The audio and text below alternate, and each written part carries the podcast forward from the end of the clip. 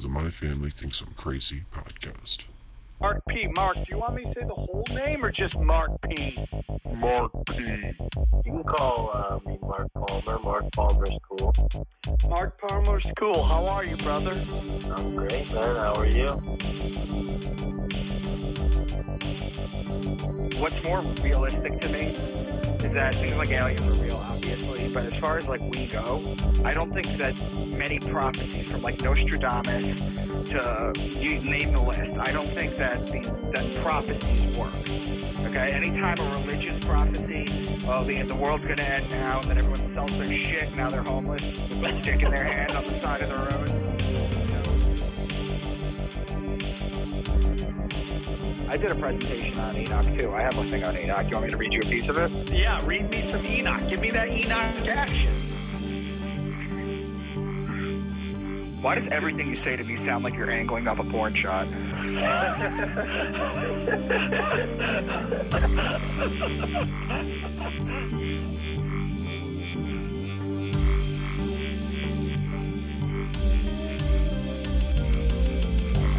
right. results are what the results are because, especially when it comes to politics, you're you're hoping that corrupt people will fix corruption. Good luck on that. All I can do is go. Here's the information. It tells me that these suckers are corrupt motherfuckers. Okay, and that's kind of what I do.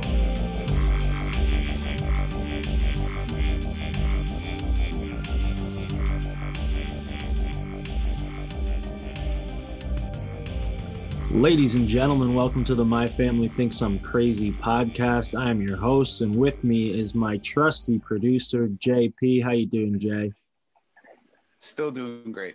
Still doing great. And we have our co-host Chris and Mikey joining us today. What's up, guys? hey, we back, baby. yep. Always good to see you guys here. I don't know where the hell Adam is, but uh what who knows? We'll find out. And with us, we have the honor of being joined by the author and researcher Micah Dank. In the works, maybe possibly a uh, movie. Who knows? Maybe. And uh, and yeah, Micah, we're thrilled to have you here, man. Tell us a little bit about yourself before I ask you our first question. All right, sounds good. So basically, what I do is I, I talk about astrotheology, which is astrology codes in the Bible. Um, the Bible itself is an astrology book. Okay, it was written one way so that you can read it a specific uh, a specific way by reading it, you know, verbatim and taking it literally. But it's also encoded, and that's where all the hidden messages are. So when Um, did you which- first realize this? Like, what got you into all this? like nine years ago, 10 years ago, I was uh, nine years ago, I moved with an ex who I'm no longer with to Boston for a new job.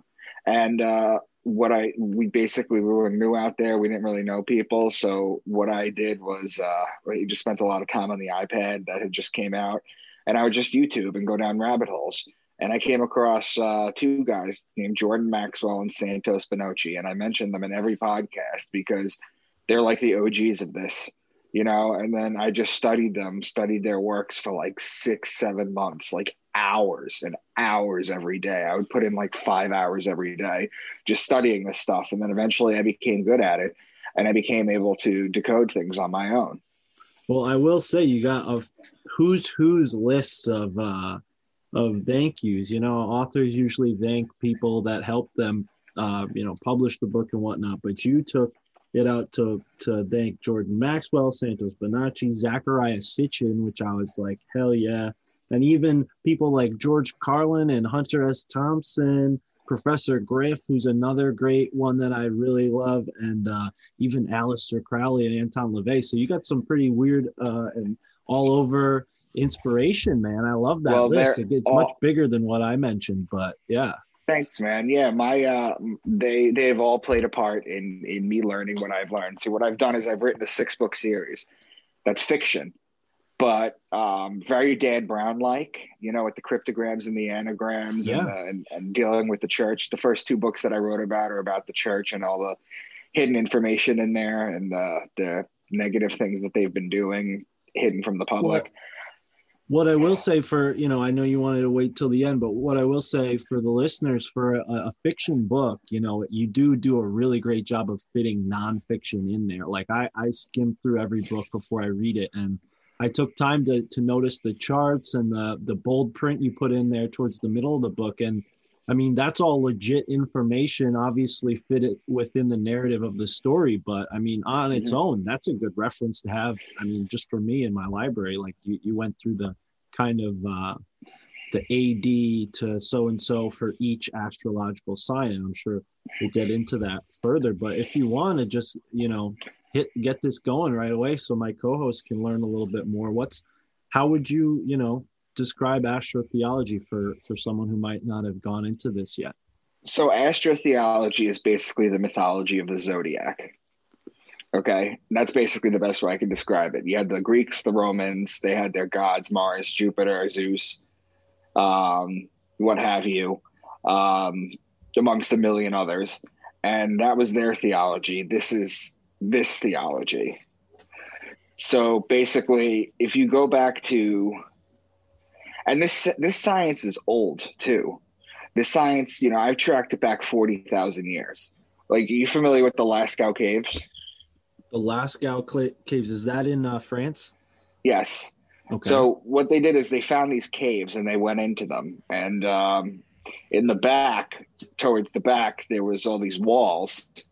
And uh, they had basically all this, uh, all these animal drawings on it. You know, they had fish, they had horses, they had lions, they had rams, they had bulls. You know, i'm noticing and, uh, the theme here Yeah, so they did. So what they did was they carbon dated it, and it came out to about forty thousand years, and uh, forty thousand years old. And then what they did was they brought in an astronomer, and then with a computer, because we have the technology to do this, and they rewound the sky back forty thousand years to see what it would look like. And they printed it out. And they superimposed it on the wall, and of course, the fish were where Pisces was, the horse was where Sagittarius was, the bull was where Taurus was. So it was all there, and um, yeah, it goes back 40,000 years, you know? So basically, we have the Bible now, which is basically an encoded hidden book. Um, and I'm going to try and expose some of that too. let's do it man rip it open tear down those right. walls Sounds good. So there's questions you can ask, like how Jesus was able to heal the blind, how he walked on water, how he turned water into wine, why he had 12 disciples, why he was betrayed with a kiss by Judas, why he was dead for three days, why his birthday's on December 25th. All that's astrology.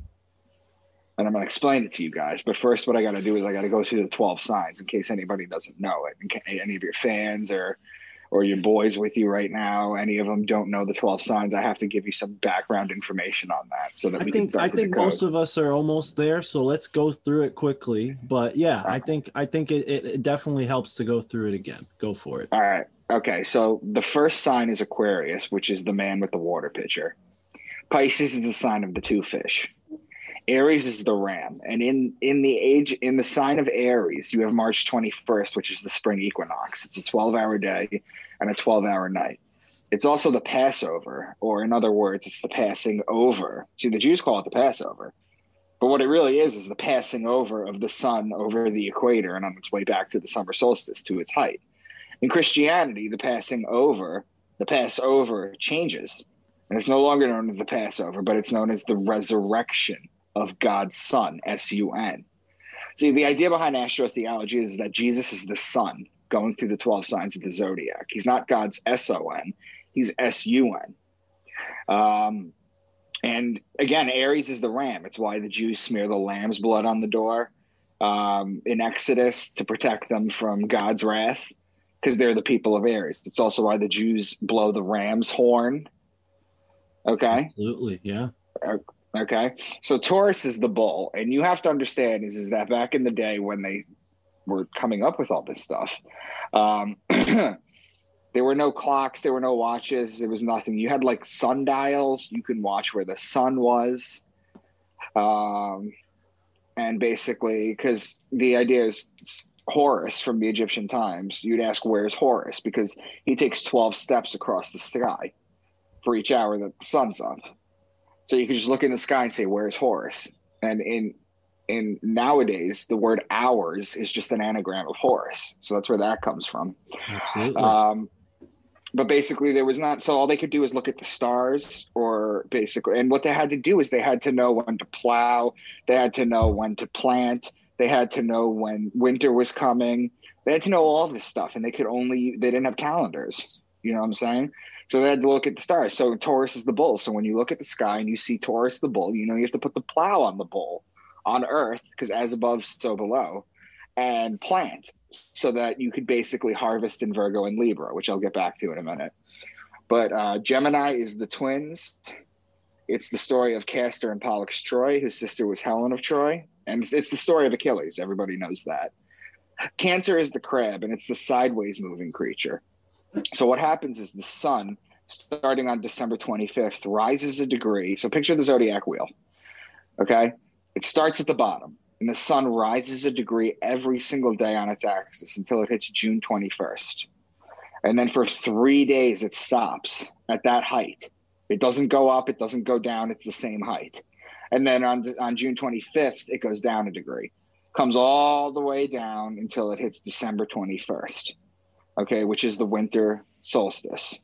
And then for three days, it stays at that lowest point okay which is why they said god's son was dead for three days why jesus was dead for three days is because the sun is dead for three days and then boom it comes back to life december 25th that's why all the gods were born on december 25th Absolutely. Yeah. I mean, there's clearly, I mean, what I call it is like a occult language that the maybe elite or controlling forces have used to their advantage because we're ignorant of it. And brave folks like you are going into this and exposing it, putting in fiction so it's more compatible for other people who are maybe not interested in going down these conspiracy rabbit holes, you know?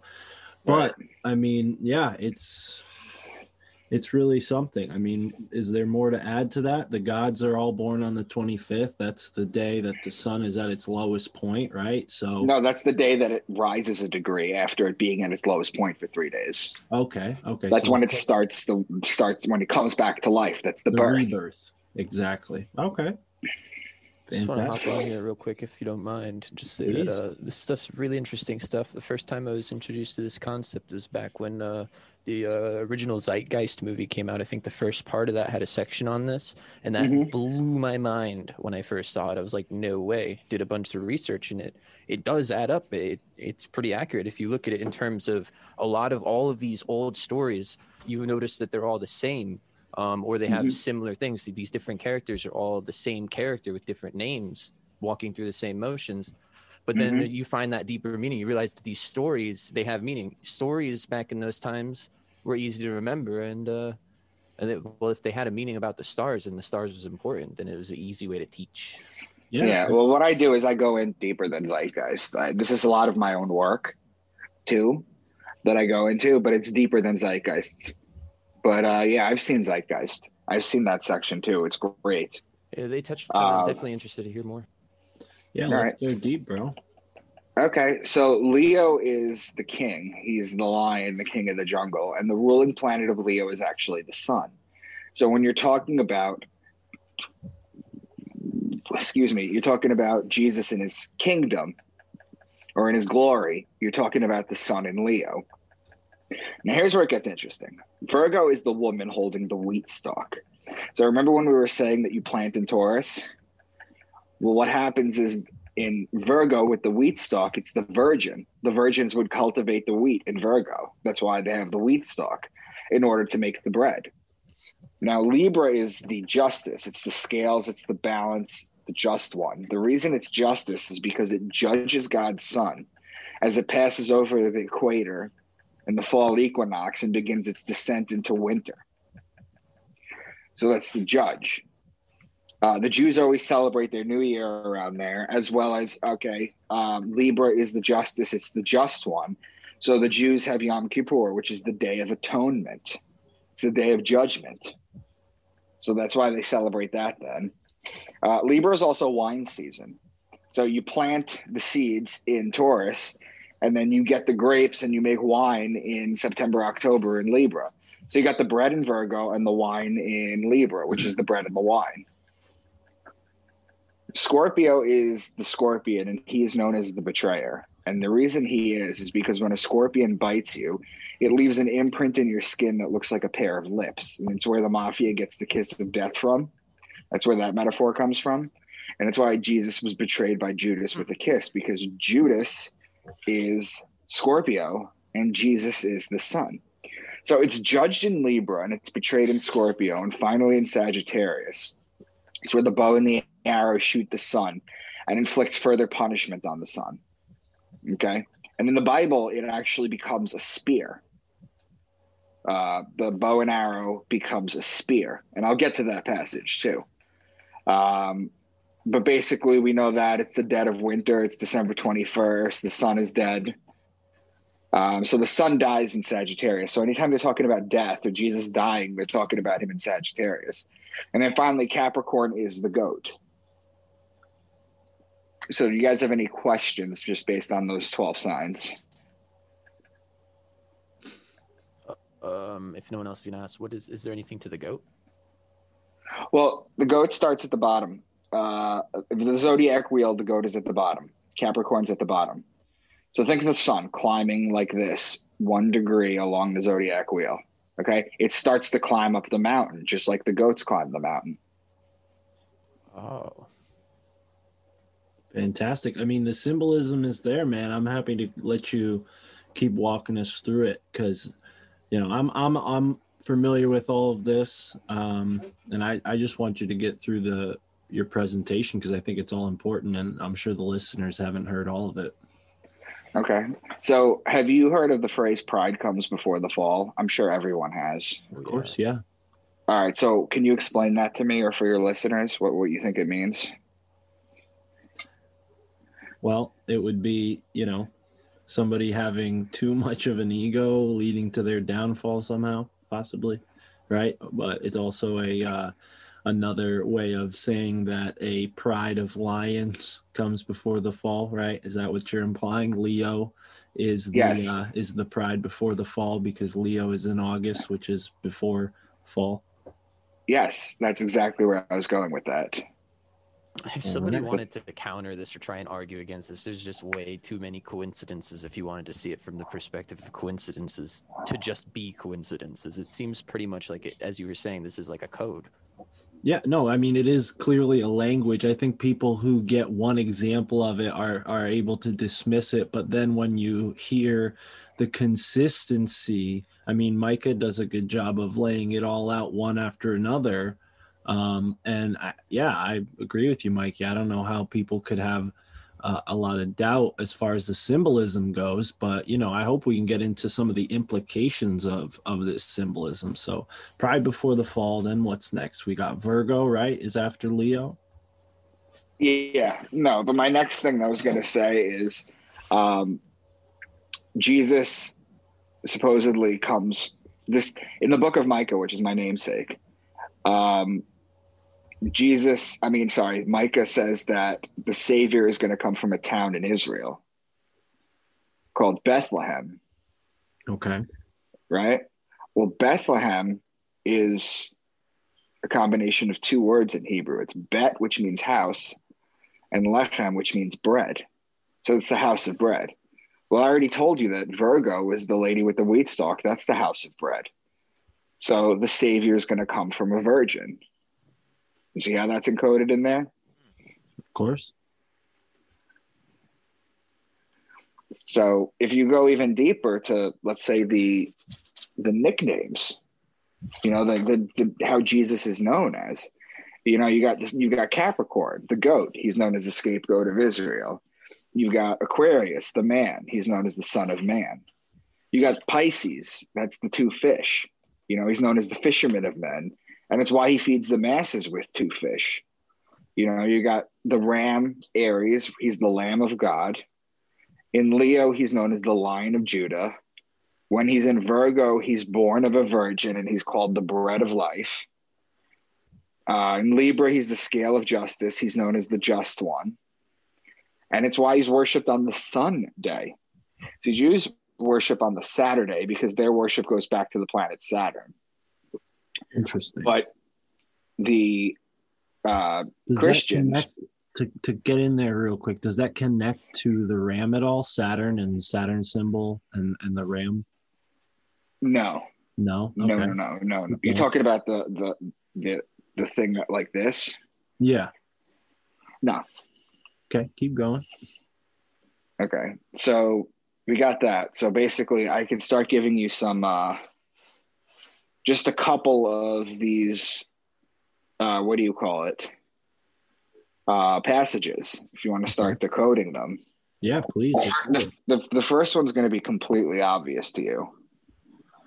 Okay, Okay. um, but I'll give it anyway. So this is Deuteronomy 32. So he gave them honey from the cliffs and olive oil from the rocky ground. He gave his people butter from the herd and milk from the flock. He gave them lambs and goats. They had the best rams from Bashan and the finest wheat. They drank the best wine made from the juice of red grapes. But Jeshurun became fat and kicked like a bull.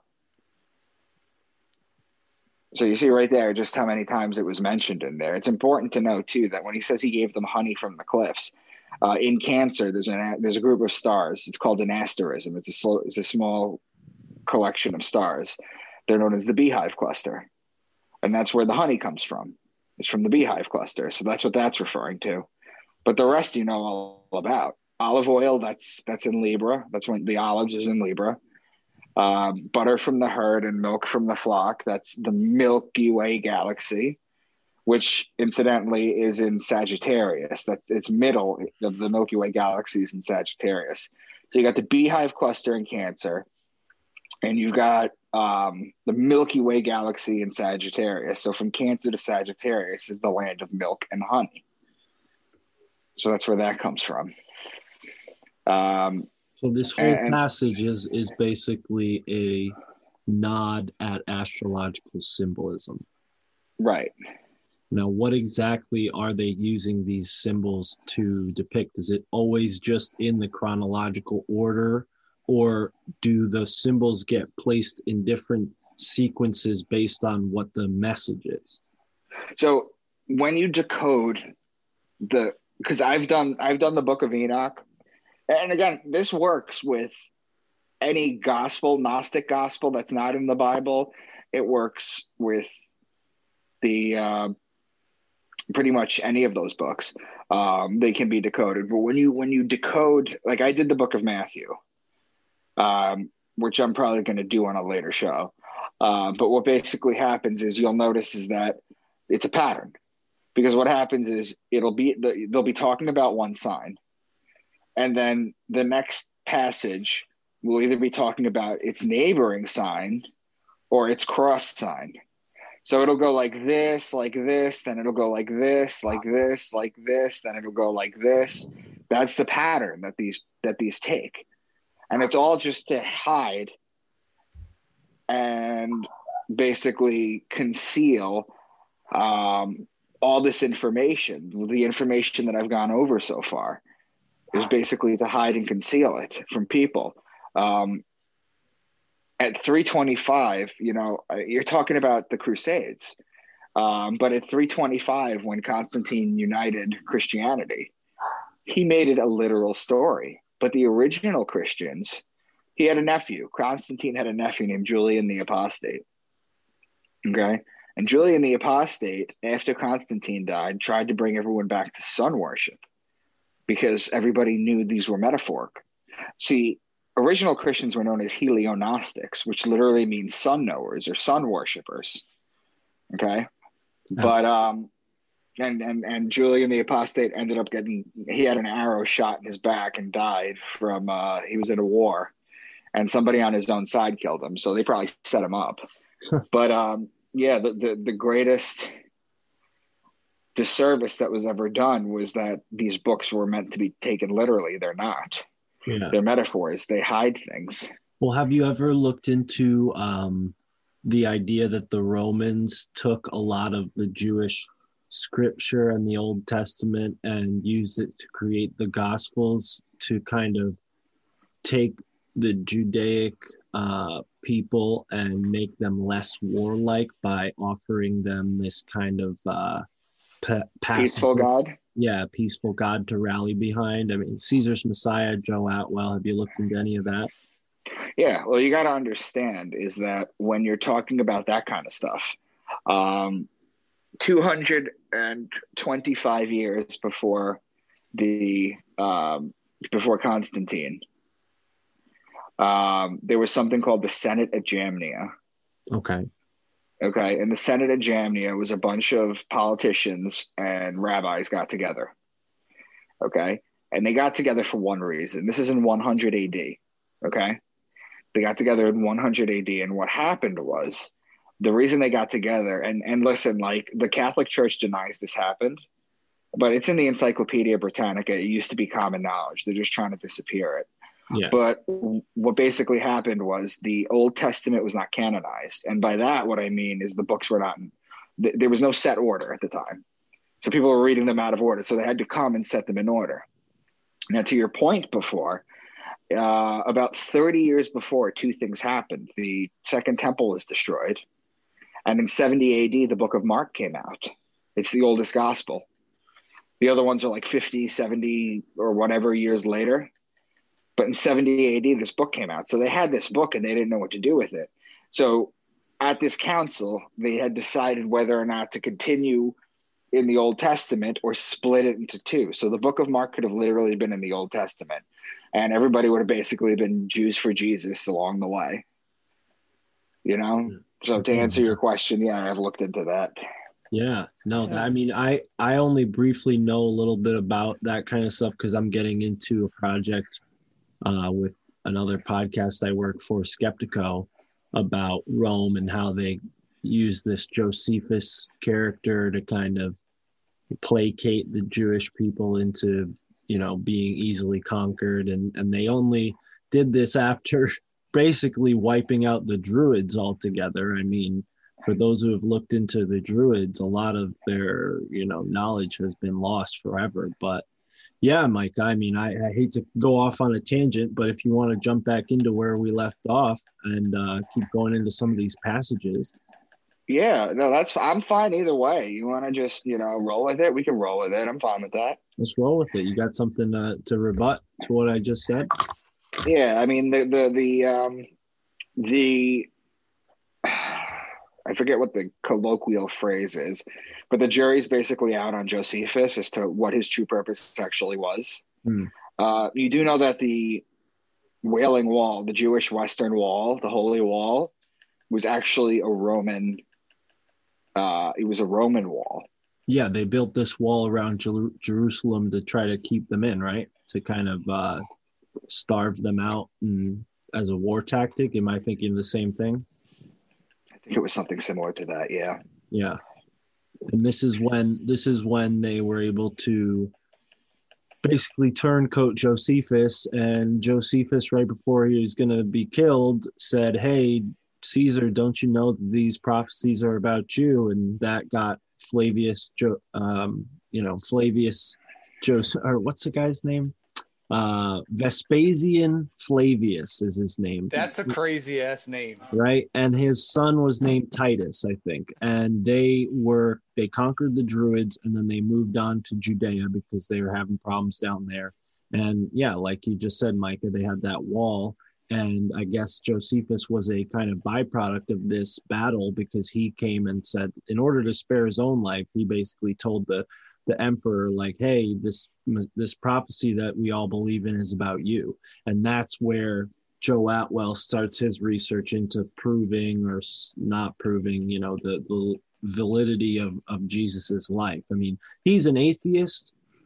It, by all, with all respect to him, you know, his research is great. So I think where I'm coming at it and where uh, Alex Tsakiris and I are coming at it is from a more consciousness, spiritual perspective of we're not atheists. So let's not leave the conversation in that field. You know, I don't think Jesus being real has anything to do with consciousness or spirituality being real, you know, but a lot of Christians wouldn't hear it that way. That is a problem. What do you think about that? Do you think there would be uh any thoughts? Uh, because you did mention Jesus being the Son, S U N, of God. Do you think that there was actually a flesh and blood Jesus Christ, or do you think it was always just a metaphor? It's always a metaphor. Okay. It was So, always a metaphor. Like these giant books that people worship, like you wouldn't read the Odyssey or the Iliad and take those as legitimate real people. See, they never find they'll they always find mention of like King Solomon, they'll find like an etching or a tomb that says brother of Jesus James or the Shroud of Turin, they'll find this. But what they'll never do is they'll never find actual bones of any of these people. Hmm. You know, they they don't. They come they they get older. They found a church and um in in Megiddo in Israel. It was basically a church that they they uncovered that was under another church. So they dug this one out and it's from the 3rd century AD. It's the oldest church. Okay, and right in the middle of the floor there's a giant mosaic of the two fish of Pisces. wow. Yeah, I mean that's that's the thing is like to me why I really appreciate the research that, you know, Alex presented to me and said, "Hey, I want you to help me do this." Because I think the truth is the elite have their own religion that they worship and hide from us. And they gave us this psyop ridden religion that manipulates us. And they had to use existing truths in order to make it believable. So there are valuable things within Christianity.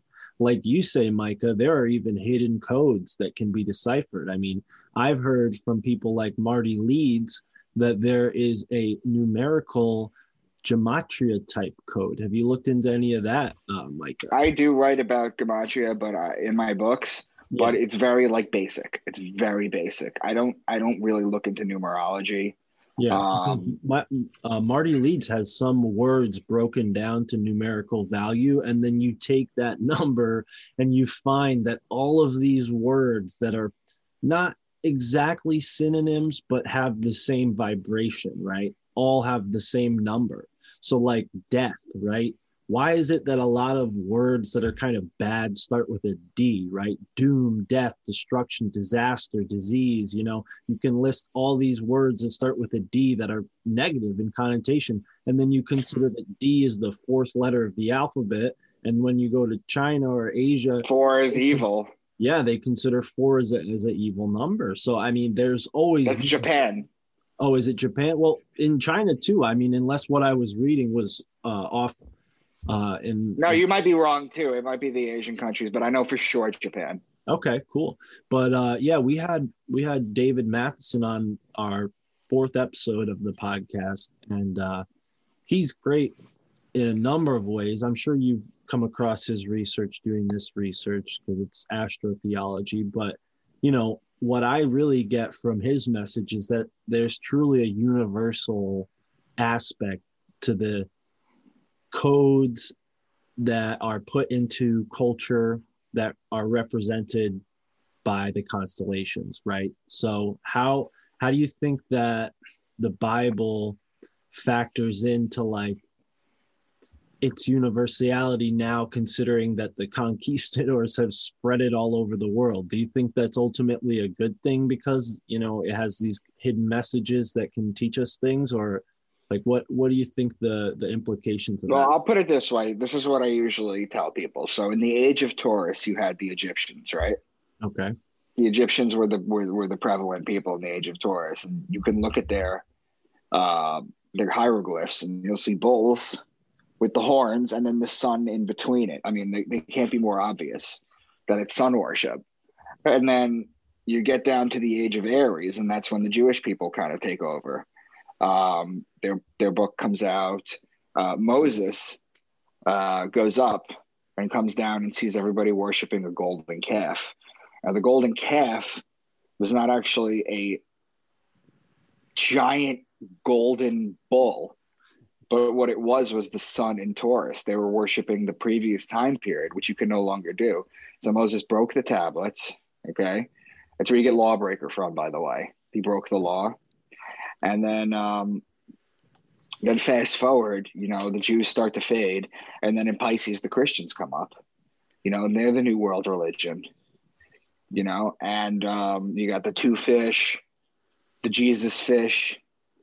You know, I can go into a whole bunch of passages about the fish, but um, you looked into if these same Pisces or different themes transcend into different cultures? Like, were there fish gods in Asian cultures at the same time periods? Or uh, have you heard of um, have you heard of, uh, of Mithra or Dagon?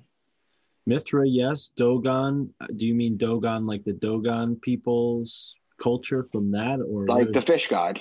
Okay. Yeah, yeah, yeah. I'm- think so. I mean, is that Yeah, so- Mesopotamia that that comes from, or I believe so, yeah. So you have um yeah, so Mithra and Dagon, they had fish gods there too. yeah? They weren't the only ones, but I'm talking about the most prevalent ones, the, mo- the biggest people. So Christianity spread. And now we're in the age of Aquarius. So is there any wonder why the elites are screaming for a new world religion or a one world religion? It's because they have to. They follow the stars. This Excuse me. Go ahead, Mikey. Oh, I was going to say this uh, totally builds into what I was going to ask you. Uh, I had an important question, but Mark uh, kind of already sort of answered, uh, asked it before, but I just wanted to elaborate further, and that was, uh, and, and also just to touch on something you said before. You said the Egyptians were worshiping uh, the sun, and I was just doing some research earlier in the week about uh, Akhenaten, who that was his goal was to make the Egyptians worship the sun, and a lot of people that I was reading about were saying that this guy has parallels with Moses. His story is, in essence, Moses' story. Well, Moses Moses comes from Tuthmosis in Egypt. It's the same Okay. person. That's So, where it comes from. My question to you is simply Is this an older story that keeps getting rewritten? And as you said, in the age of Aquarius, we're expecting to write it again? Or Well, I- the I- out there. I- oh, Mhm. sorry. Uh, my, my option uh, for the other way around would be Is this, instead of it being just a story that keeps getting written, is this like an archetypal story that keeps getting relived and these people keep getting written about? No, what it is is it's the only story that keeps getting told. It's the only story. The uh, I, everything that I that I went into before the the December twenty fifth, the dead for three days, the twelve disciples, all this. It's the same story because Yeah. it's the it's the metaphor. It's the sun going through the twelve So would you uh, signs would you zodiac. that, would you say that by you know because i've heard a lot of things about the age of aquarius right so when Oh, that was my point. I'm sorry to jump in. oh go for this it was my point. So, like you made the point before that you um, basically you have to rape and pillage to spread the religion. I didn't right, that's how they- words, but yeah That, but that's that, but that's basically how you do it, right? the conquistadors definitely use those two tactics but yeah yeah Yeah, that's how you, that's how you do it. That's how the Jews spread it. That's how the Christians spread it. okay Um, all right. The thing is, is that it would be kind of hard to nowadays. Every everybody has instant internet access. We have we can talk long distance. We could do all this stuff. It would be hard for a new religion to sprout out and spread like a virus. Do you know what I'm saying? So I think that what's going to happen now is they're not going to retell the story. There's going to be no book, no new religion. I think the new religion is merging with machines.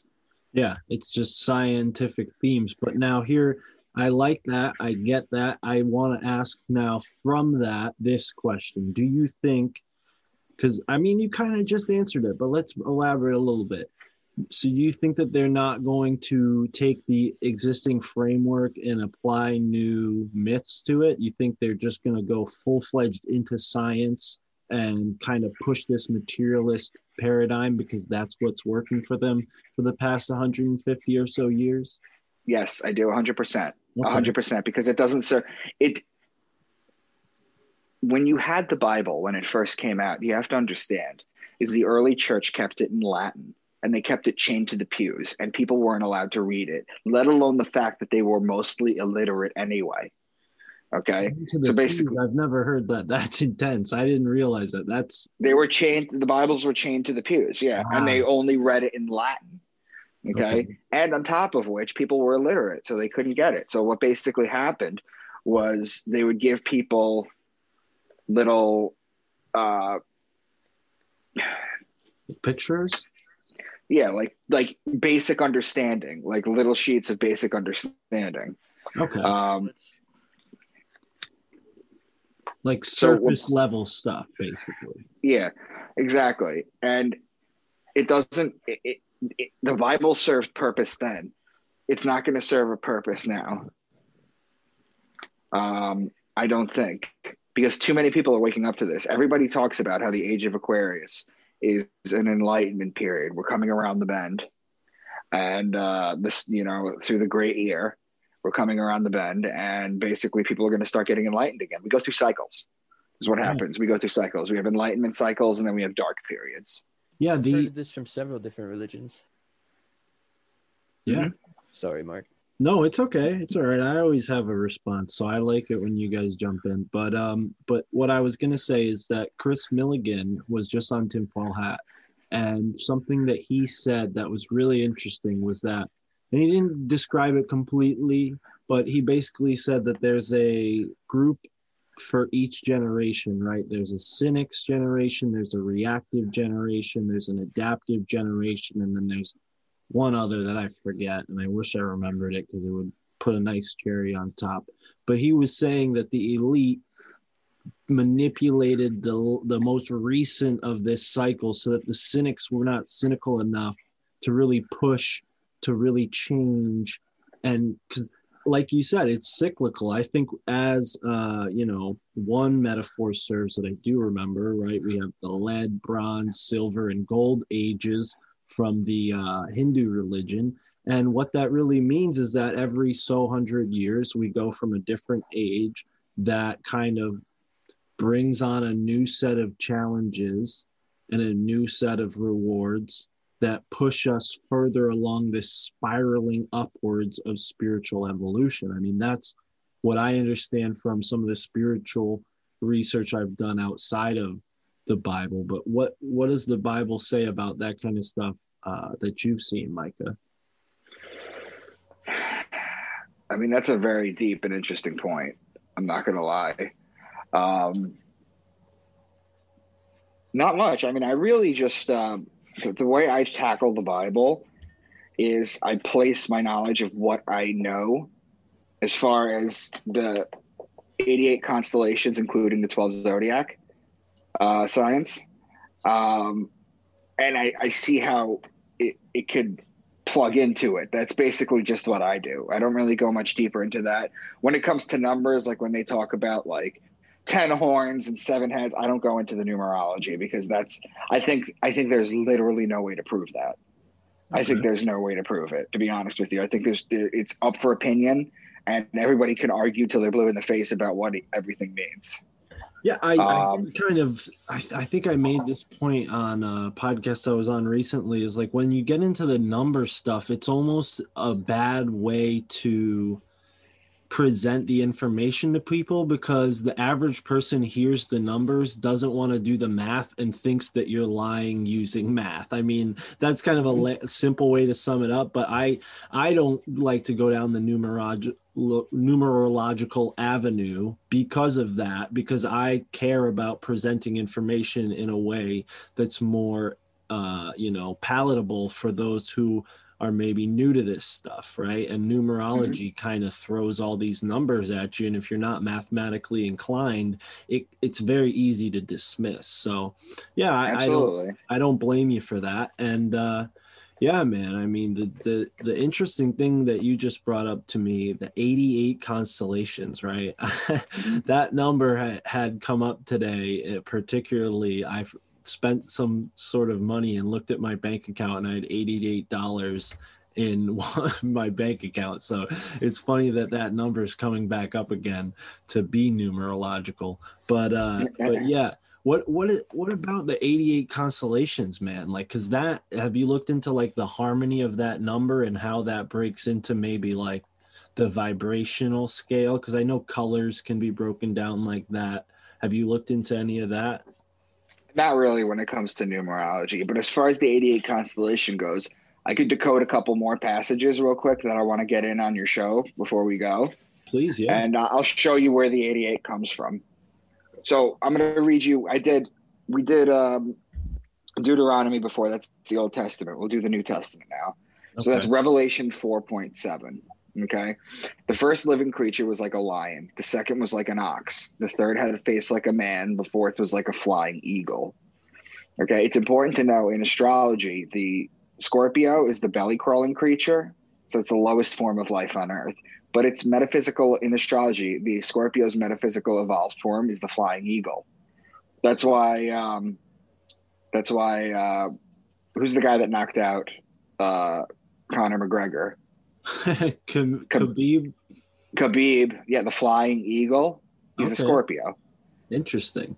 Yeah. So You know what basically, that brings to mind though the griffin and whenever you look into this kind of occult information you always see that maybe biblical kind of looking angelic lion faced you know what was it uh, with the wings of an eagle and like it's very interesting uh i can pull out a What? right. Chimera? What what are you talking about? A lion with the wings?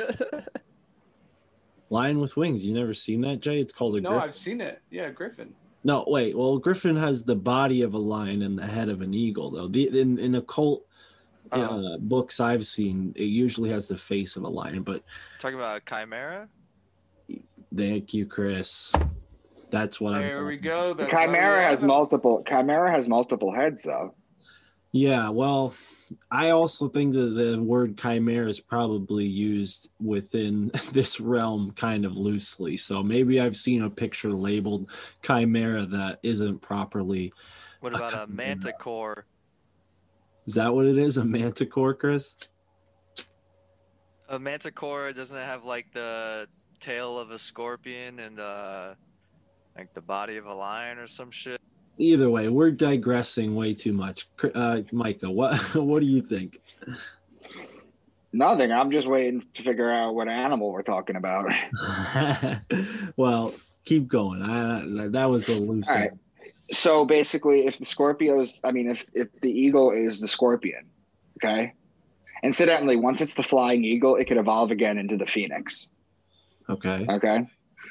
The first was like a living creature, was like a lion. That's Leo. The second was like an ox. That's Taurus. The third had a face like a man.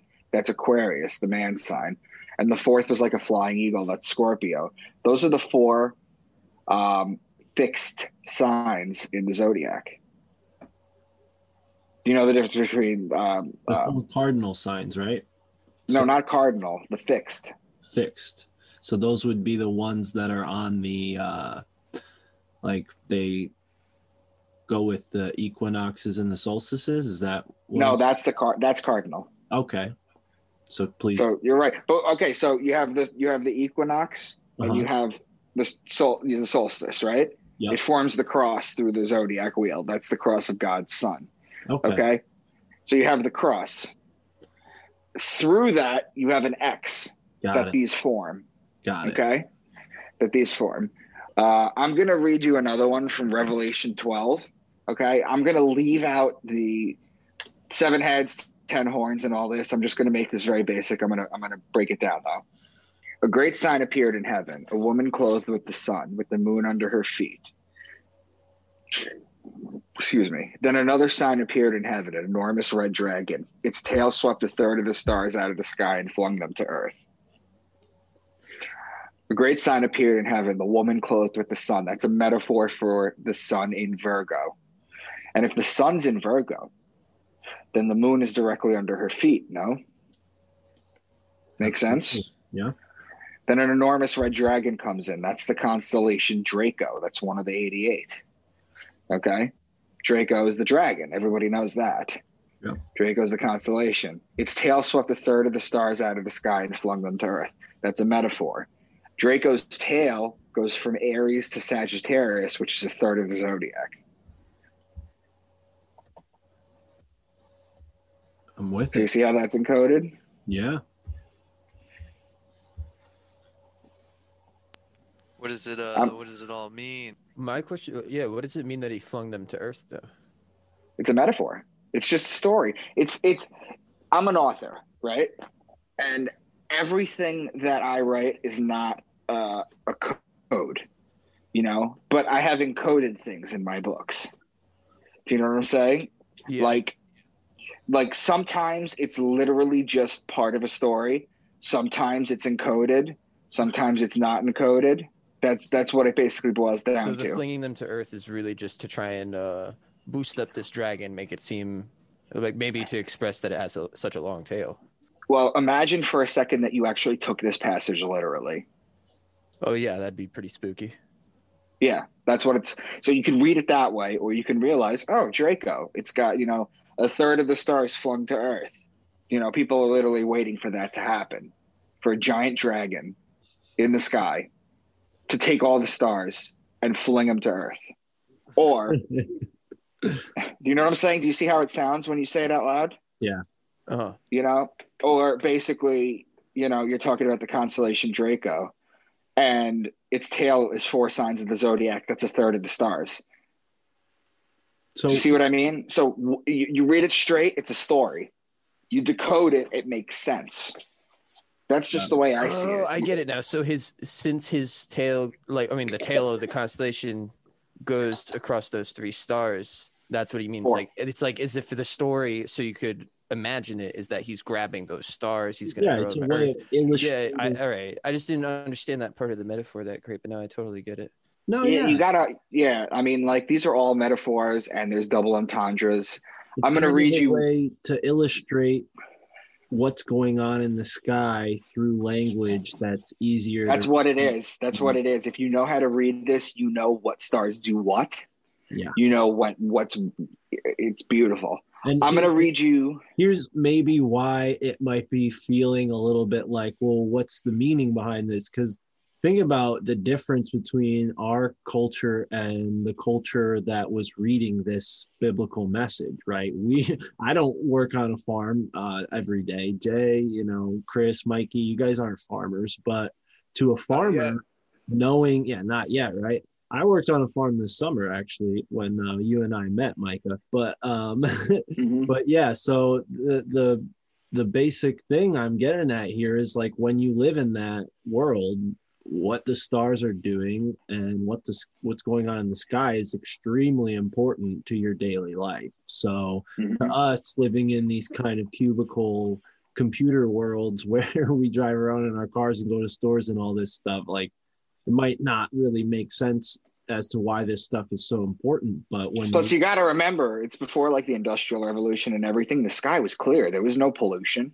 yeah absolutely Do you know what I'm saying? Everything was clear. You could see everything as clear as can be. yeah And they were probably all wondering, like, what the hell are those things that are always there every night in Mhm. front of me? For the Right. people that knew, it's like if you know these stories, like you could not have a book with you and be out in who knows where on a ship or something, and you could remember the story and look up at the sky and and know, and like you'll remember what it means and what you have to remember to know what you got to do. That's basically the story of Jesus. That's the story of Jesus and the 12 signs and what you do. The 12, the 12 uh, zodiac signs that I went over, how I went through all of them with you. So that doesn't apply to the 88. It's kind of No, the, different. no, the zodiac, no, the 12 signs are part of that. Okay, 88 visible constellations. gotcha.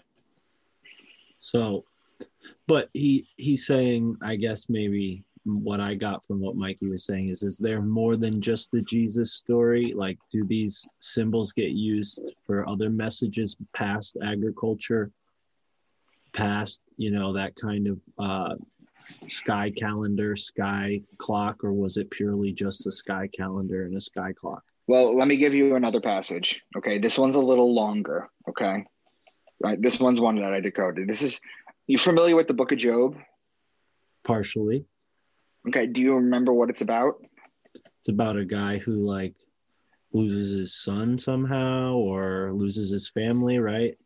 Kind of. Okay. So basically, what happens is Satan, this this guy has like wealth of riches, and he's very humble and he's very righteous, and God, uh, Satan comes to God and says, "If you start taking things away, then he'll curse you." And God says, "No, he won't." So they make a bet and they let Satan start taking things away from him. So he loses everything. Then finally, he screams out to God. You know, he doesn't curse him, but he screams out to him and he says, Oh, why? Oh, why? Oh, why? And God comes back to him and he basically says, Where were you when I did this? You know, right? So this is God's response to Job. what I'm going to read to you right now. Okay. Okay. It's a little long, but I'm going to read it to you. So, Job 38 32, he says, Can you lead forth the Mazaroth? Now, it's important to know right off the bat that the Mazaroth means the zodiac. So, right away, he's saying, Can you lead the zodiac? Mazaroth over time becomes Mazalot. And that over time becomes Mazel Tov, which means good fortune from the stars for the Jews. Hey. Right? That's where Mazel Tov comes from. It comes from I was Mazaroth. laughing, but I was also muted. Thank you for telling us, Jay. None of us are Jewish. I'm sorry. I'm sorry. We all didn't know that, uh, actually. It's okay. So basically, you have the Lord's challenge to Job, and the first two are blatantly obvious. He says, "Can you bind the chains of the Pleiades? Can you loosen Orion's belt?" Right. So those are those are blatantly obvious, talking about the constellations, right? Yeah. Then then he says, "Can you bring forth the constellation in their seasons, or lead out the bear with its cubs?" So the constellations are the zodiac, and the, the bear and its cubs are Ursa Major, the Great Bear, and Ursa Minor, which is part of the Big Dipper. Yep. Then he says, Who can tip over the water jars of heavens? That's Aquarius. Then he says, Do you hunt for the prey of the lioness and satisfy the hunger of the lions? That's Leo. Who provides food for the raven? That's the constellation Corvus, which means raven and borders on Virgo. Do you watch when the doe bears her fawn? Mriga, M R I G A, means deer and is located in Orion. You know what's let the- interesting about that one part, and I'm sorry to break into there uh, and interrupt, but Corvus, right? The Mm-hmm. um, Native American astrological sign for the Libra is the crow, right? Because they use animal symbology. So the uh, the crow is the um, astrological sign in the place of Libra. That's interesting. Okay. That is very interesting. That is interesting. And it borders on Virgo, so maybe After How Virgo, interesting. right? should, yeah. Yeah. So let me just let me just finish running through this real quick. So he says, "Who let the wild donkeys go free?" That's Asellus borealis, which means donkey, and is located in Cancer. Then he says, "Will the wild ox consent to serve you?" That's Taurus. The wings of the ostrich flap joyfully. That's Lambda Aquilae or Al Thalimain, which means two ostriches in Arabic. Do you give the horse its strength? It laughs at fear, afraid of nothing. It does not shy away from the sword. The quiver rattles against his side along with the flashing spear and lance. You remember when I said spear earlier was going to come back? This is where it comes back right here. There's two important murders you have to remember in the Bible. Okay. Both of them involve a spear. You have the first murder, which is Cain and Abel. And Cain in Hebrew translates to spear. Okay. And then when Jesus is finally killed, he has a spear driven into the side of him. Yep. Okay. So it's very it's it's it's very metaphorical there too. Um, do you give yeah, I read that. Does the eagle soar at your command and build its nest on high? That's Aquila, which is the Latin name for eagle, and is a constellation a few degrees above the celestial equator. Finally, he says, Can you pull in Levithian with a fish hook? That's Pisces. Leviathan, that's God's- Not Leviathan, yeah. Do don't people normally pronounce that Leviathan? Like when you hear like uh Christian like you know extremists use it, they're like the Leviathan. Yeah, isn't that what I said? Did I not say that? No. Oh, Leviathan. Sorry, my bad. That's what I meant. All good. Um, but now I'm going to read you something real quick. Okay. Um, are you familiar with the Roman Catholic catechisms? I took place or I took part in it when I was in my well, I went to catechism uh, Yep. catechism class or whatever they call it, and I got uh, confirmed. So yeah, I'm familiar. All right, cool. So I'm going to read you. I'm going to read you two one one six. Okay. Okay, and this is exactly why astrology is banned for Catholics. You'll never find a Catholic that like will tell you their sign. They think it's devilish.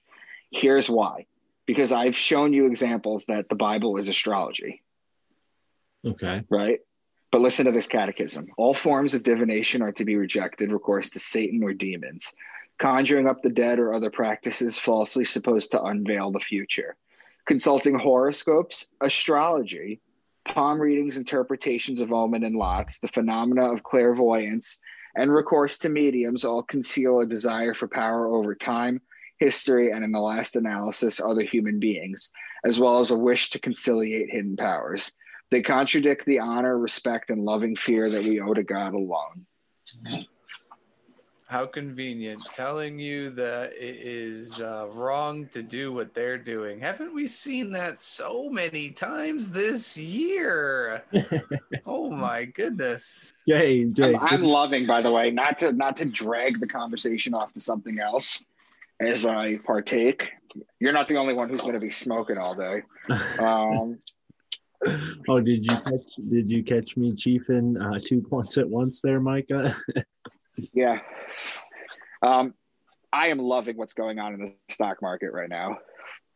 that is hilarious. Oh we just had a big conversation about the stock market before you came on. Today's been I- a wild everybody day. is. It's, it's it's incredible. It's it's the best thing ever. I think they should blow up like dildo manufacturers, make them Fortune 500 companies. you know what I'm saying? I think they should just go all out with this shit. You know, they've already broken it. They've broken it. They've proven to me that it is all fake. Who's they? Fill me in. What's going on?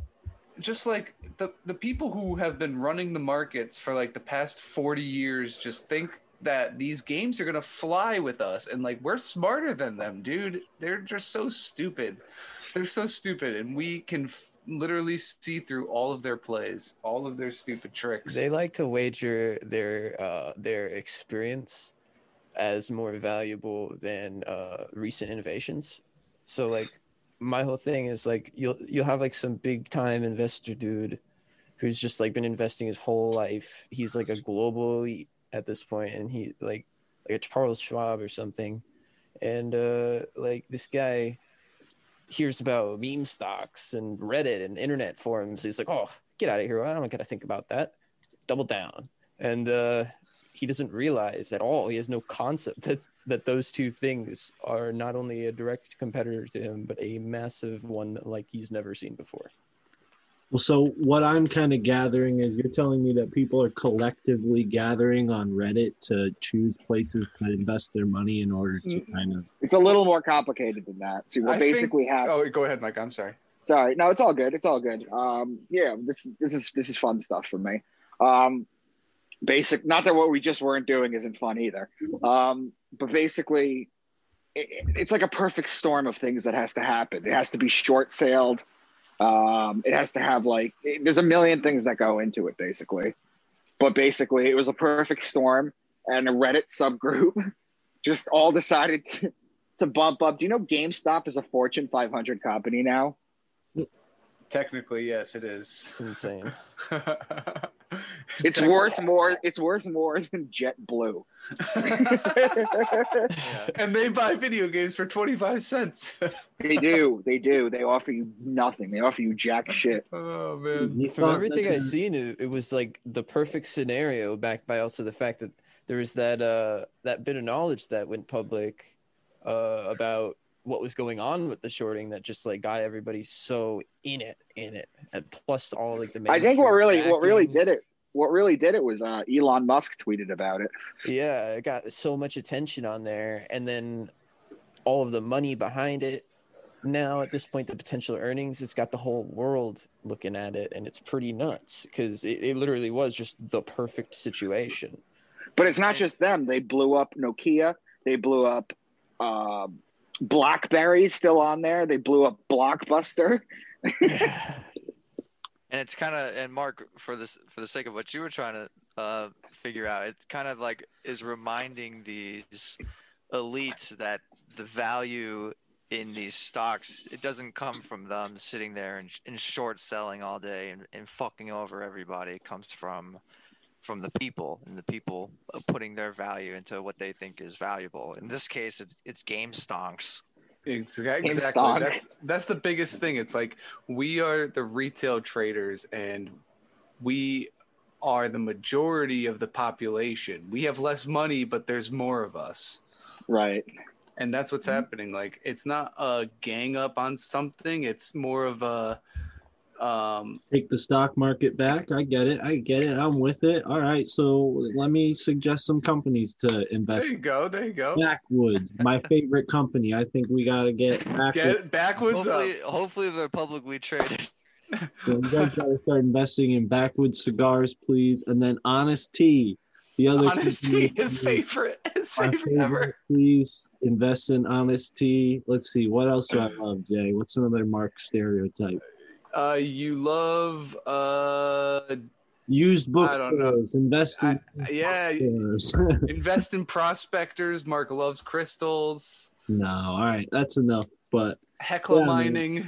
I, I think I think that's all great. I mean, like I said on our little pre-podcast when we talked about finances, I'm not really inclined to this kind of stuff. But if it helps shove it to the elite, I'm all for it, man. Tell me where to put my money. Hell yeah. you know so micah this kind of uh, research you do on that note gets you kind of skirting around the fringes of the elite what are your thoughts on that do you have a, an answer to like who the they are do you think it's club of rome do you think it's bilderberg do you think it's illuminati what I think it's it all that? goes back. I think it all goes back to the uh, black nobility in in Egypt. okay From everything that I've seen, it goes back to that. so um, but there, but there's there's a reason that my stuff doesn't get my podcast when I do it with people don't get deplatformed. I don't talk politics at all because I'm not alienating half the people in the country. I'm not looking to do that. I'm not talking vaccines. I'm not I'm not trying to do anything that's like 9/11. I'm not trying to flat earth. I'm not trying to do any of that stuff. well, i'll tell you, You know- what micah i'm anti-vax and i'm all about 9-11 truth so have no fear, i'll get into it here I mean, don't get me wrong. Like I know about everything. I'm not No, like, I get it. It's know, not your forte. It's not what you choose to specialize. it's not what. I do, and I stick out of it because I don't want. Yeah, so that's why I've been able to skate so far. Actually, my the so what I was texting you about before is that the publicist that you hooked me up with, she's got my first manuscript. So you you've heard of Fiverr, right? Where you can get people to like write your stuff for you. Yeah, yeah. Well, well, basically, I had my first book, so I have an English degree, right? But I and I know how to write books. You know, hopefully they're very. Hopefully people like them, which apparently people do. But um, what I don't know how to do is write a script. So I had someone convert the first book to a script, and she got it in the hands of a movie producer, and he wants to have a meeting with the three of us. Fantastic. Yeah, I mean Michelle's great. I mean, she used to work for Art Bell uh, for Coast to Coast Radio after he got off of Coast to Coast, and I was fortunate enough to get hooked up with her like around the time I started working for Sam because she has a lot of people she represents and helps them get on podcasts. So it's a good fit, you know. I don't have to pay her anything. She doesn't have to pay me anything. We both get paid. so Right. What's a little uh, synopsis of uh, that book that they're trying to write a script for, or did write a script? Uh, give me two seconds. Let me run and get my books, and I'll read you. The first three are out. I have. I'll read you the. I have your You first, have them? Oh, yeah, I have your first two books right here. If you want, I can kind of read the back cover. Yeah, read the back. Read the back. Graham, a functioning alcoholic and Harvard medical student and the protagonist of Into the Rabbit Hole, stumbles across a puzzling communication from his deceased Navy SEAL brother. Graham must work to unravel a litany of secrets, sobering in their implications not only for himself, but for the past 12,000 years of human history and the secrets of the universe. Had he not, in his hungover state, opened the email, Graham could have continued on his predetermined, successful, if dysfunctional path and never embark on the paradigm shifting journey that so loosens his grasp on reality and obliterates not only what he chooses to believe, but what he trusts as fact.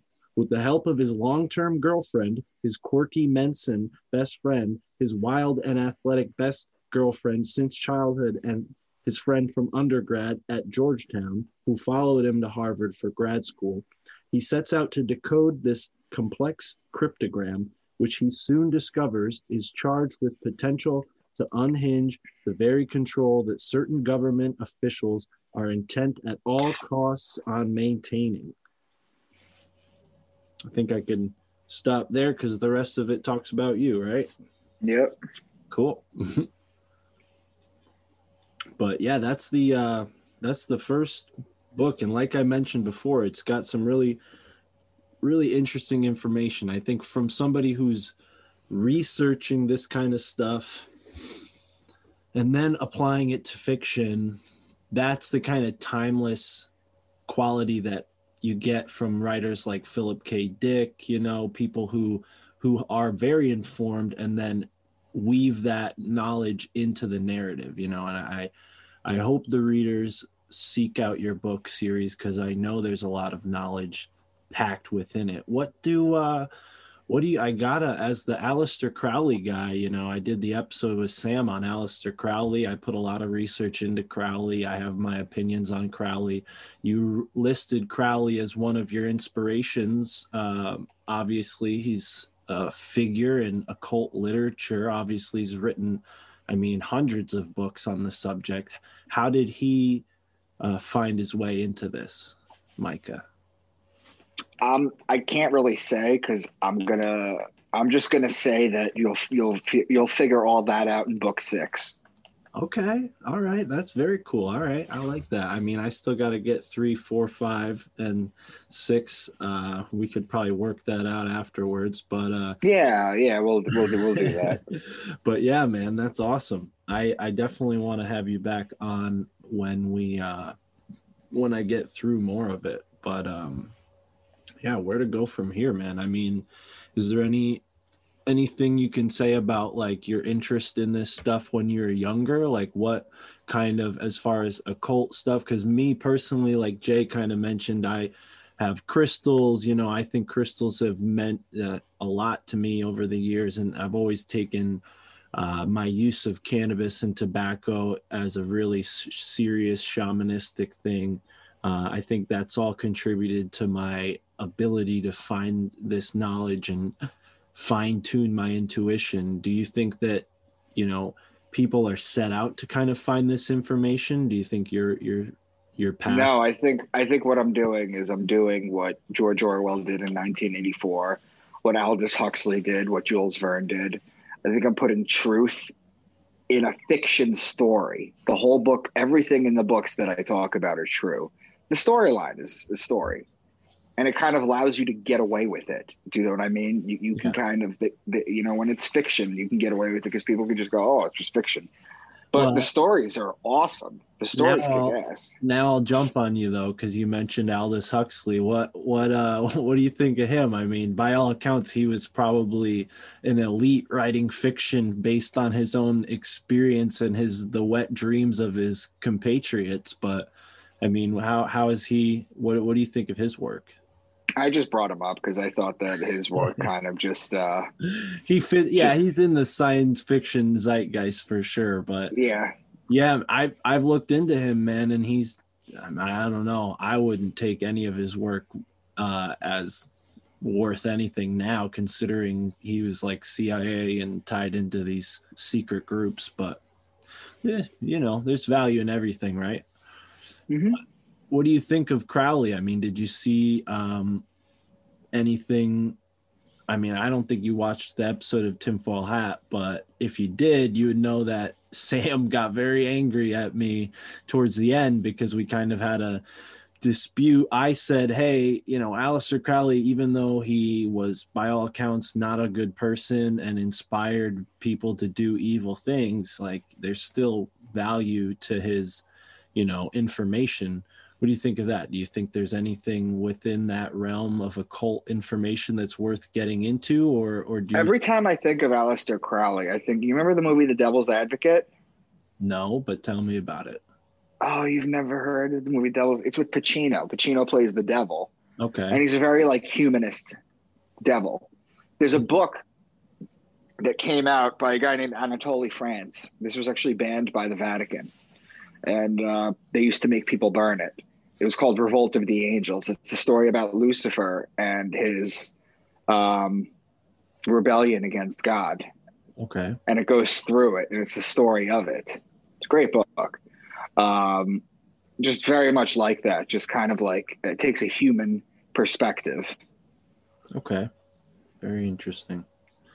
Yeah. I mean, for me, I, I kind of had the argument with Sam of like, don't throw the baby out with the bathwater type thing. Like you could, Mhm. you could take all of the evil doings that Crowley might have inspired and, uh, and you know, still find some value to some of the other things he wrote. You know, but um, yeah. What do you think of like the because I know you wanted to get into like the hand signs of the Illuminati. What what do you think of the actual, you know, veracity of claims that there's like this Illuminati out there in pop culture and in Hollywood? Do you think there's truth to that, or do you think it's a little bit of misinformation? I mean, after seeing a bunch of celebrities doing hand signs and like hundreds of them, pictures of hundreds of them, it has to be something. Yeah. But um, I guess that that we should do that for another podcast though, because that could be like a whole conversation in itself. Yeah. To be honest, yeah. Got any any little like tease you can give us? Give us one of the hand signs. I mean, I'm familiar with This like- one, you seen this one? Yeah, yeah. Oh, okay. Oh, you were just doing it. Yeah, yeah, yeah. I'm familiar with that one. This one. So they're trying to say that this was. Remember when it was six six six? Yeah. Okay, and then do you remember in the news when they tried to turn it into white power? Yeah, I remember. do remember that. Yeah. You remember that nonsense, that shit? Yeah. Um, this is basically this, which is the lotus position in Buddhist Okay. in meditation. This is the lotus position. So you sit like this. So basically, this was perverted, is what it was. They took it from here and then they brought it up here and then they perverted it. They flip every. I mean, this is something Sam loves to say on Tinfoil Hat that the the they always flip the good and turn it upside down, and that's quite literally what you just showed us. For those who are only listening to this, we took the. You know, I'm sure po- most people are familiar with like the six six six kind of hand symbol, but when you're holding that in front of you, palms facing towards the ceiling or the sky, that would be the lotus position like you're describing and then to flip that would be this kind of hand symbol you see people putting over their eye. So but yeah that that's very interesting. I'd love to have you back to get into that and the uh the book a little bit further. I mean as the series comes along i, I don't know. I what do you think? You think it's a it's worth it to have an interview with someone who's read your book or do you want to just uh, hope that I read that I'm not lying to you and I actually read it one day? no, read it. We'll talk about it. cool. All right. Cause I'm never sure. Cause when it gets into like fiction, you know, sometimes people don't want to talk too much about it. Cause then it's like, well, I want people to read it. So why are we going to talk about the plot? Well, I'll put it to you this way don't talk about the storyline, talk about the information in it. cool. Yeah. We'll do that. Does that work? Yeah. Well, you know, we're kind of closing up here. Mikey, Chris, you guys got any questions for uh, Micah before we finish? No, I just wanted to say I very much enjoyed this conversation. Uh, I listened to your interview on Tinfoil Hat with Mark, and it's been great to explore those ideas further that uh, you were talking about. Okay. Seriously. All right. Well, I did ask uh, Mikey and Chris what they thought, Jay. I was going to get, Yeah. but Well, I'm just sorry. I thought I, I thought you said You Jay. know, you were so Jay? excited. It's great. I'm glad. No, I was. I've loved this conversation. cool. Mikey, Chris. Yeah. Um, I mean, I guess I'll just ask. Uh, you have any like uh, any like sort of future speculation into like how they plan on uh, rewriting any of these stories for the next go around? Uh, Yeah, you know maybe, what? That's maybe a great question, Mikey. Thank you. yeah. In my perspective, if I could just throw one out real quick, it'd be uh like if you needed to sell, like you're saying, it'd be hard to like sell a new religion. You'd have to make the big lie again. I mean, you'd have to make a big lie again. And what better way to do it nowadays than they do everything else? They just stage it. They pretend and actually show real people that are doing things, and they just say what's going on and sell it as if these people are the people. And then, boom, Well, we have you ever story. heard? Have you ever heard of Operation Bluebeam? Yeah. Oh yeah. And uh, go on what you're gonna say about that. No, just just basically there you go. That's how you that's how you pacify everyone. Yeah. I, That- that is would- you- you- yeah. You project a giant religious. I mean, people shit themselves when they see Mary and Toast. You know, like, what if it's this giant projection in the sky? Here's Well, the thing. that though. said, oh, Mark, you can go. Here's the thing, though. If that is the case, which I think we all agree it is, I at least have had this suspicion for a while, then you can tie in Roswell, the DC flyover, right? Those were 40s, 50s. Then we have what Mhm. happens in the 60s, this big age of Aquarius, people doing CIA drugs in mass, taking in these harmonic frequencies from new electric guitars and completely wiping any motivational potential from the actual activism that was growing in the grassroots and they replaced it with this paranoia right? This kind of drug criminal culture this anti-government culture and now what's come from that paranoid culture right? Ufo ufology is something that kind of was born around that time. And to your question mikey i mean and micah's point I think that was very well possibly the new religion, and it coaches right in with the whole materialism of the universe kind of scientism that these big academic in, institutions are, you know, vouching all their information on. Yeah, exactly. I mean, like, I feel like personally, I believe like transhumanism. I know that a lot of you guys are talking about this too, but transhumanism being like one of the ultimate goals of this movement, and like in essence, like that's some nuts ass crap that you could make some crap about, depending on how you decide to tell people about what that is. No, absolutely. But uh, It's yeah, important to talk about too. By the way, you're talking in the '60s with music.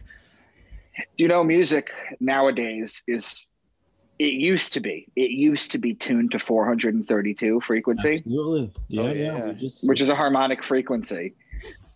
Uh, which incidentally, with the um, with the ancient king list, uh, that added up to four hundred and thirty-two thousand, the harmonic frequency.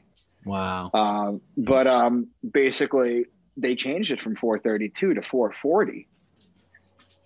You know, and that's a discord discorded harmony. Absolutely.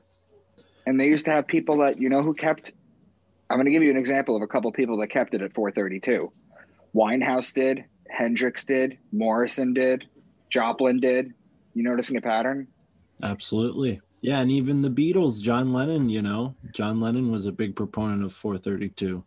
I'm start putting my music in that. yeah, careful, Mikey. Yeah, we've got uh, two musicians in the chat here. I mean, I remember when I first learned about 432 hertz, I quickly brought it up to anyone I knew who played instruments because I wanted to see like if they knew about it and I was shocked to see like people kind of knew about it but also at the same time felt like it didn't matter. And now I think more than ever we're seeing that it matters. So I think you should tune your guitars or your drums or whatever you play to 432 hertz. Um, and yeah, man, the Aquarian age and what that means. I think transhumanism and ufology are probably big themes in that, but that's a conversation for another day. Micah, do you have anything closing out that you'd like to uh, share with our listeners? Tell them where they can find you, where they can get the books. Perfect yeah so i'm on facebook and twitter micah dank uh, my twitter handle is real mr dank um, you know follow me find me there friend me it's fine um, my books are on amazon Is that just like the best name eh, for a weed dealer? Like, yo, I'm Mr. Dank. Like, yeah, come on. yeah i knew you'd like that but yeah, no, I'm on uh, I'm on Facebook and Twitter, and uh, my books are on Amazon. But um, if you're interested in not giving Bezos money and you want to buy the books directly from me, I'll sign them. You know, and and uh, yeah, just reach out to me on Facebook or Twitter. We'll work something out. awesome. Yeah. So everybody listening, please go check out Micah Dank and uh, his awesome book series. How many of the books are are out so far? Are all six? Three, Three. Okay, Three. Great. Cool, man. three out of six. Well, I'm excited to uh, to finish them, and uh, we'll we'll hear from you again soon. Thanks for joining us, and uh, Everybody listening, have a great night. Mark is bananas. Okay, this guy's losing his mind. Don't I'm listen to him.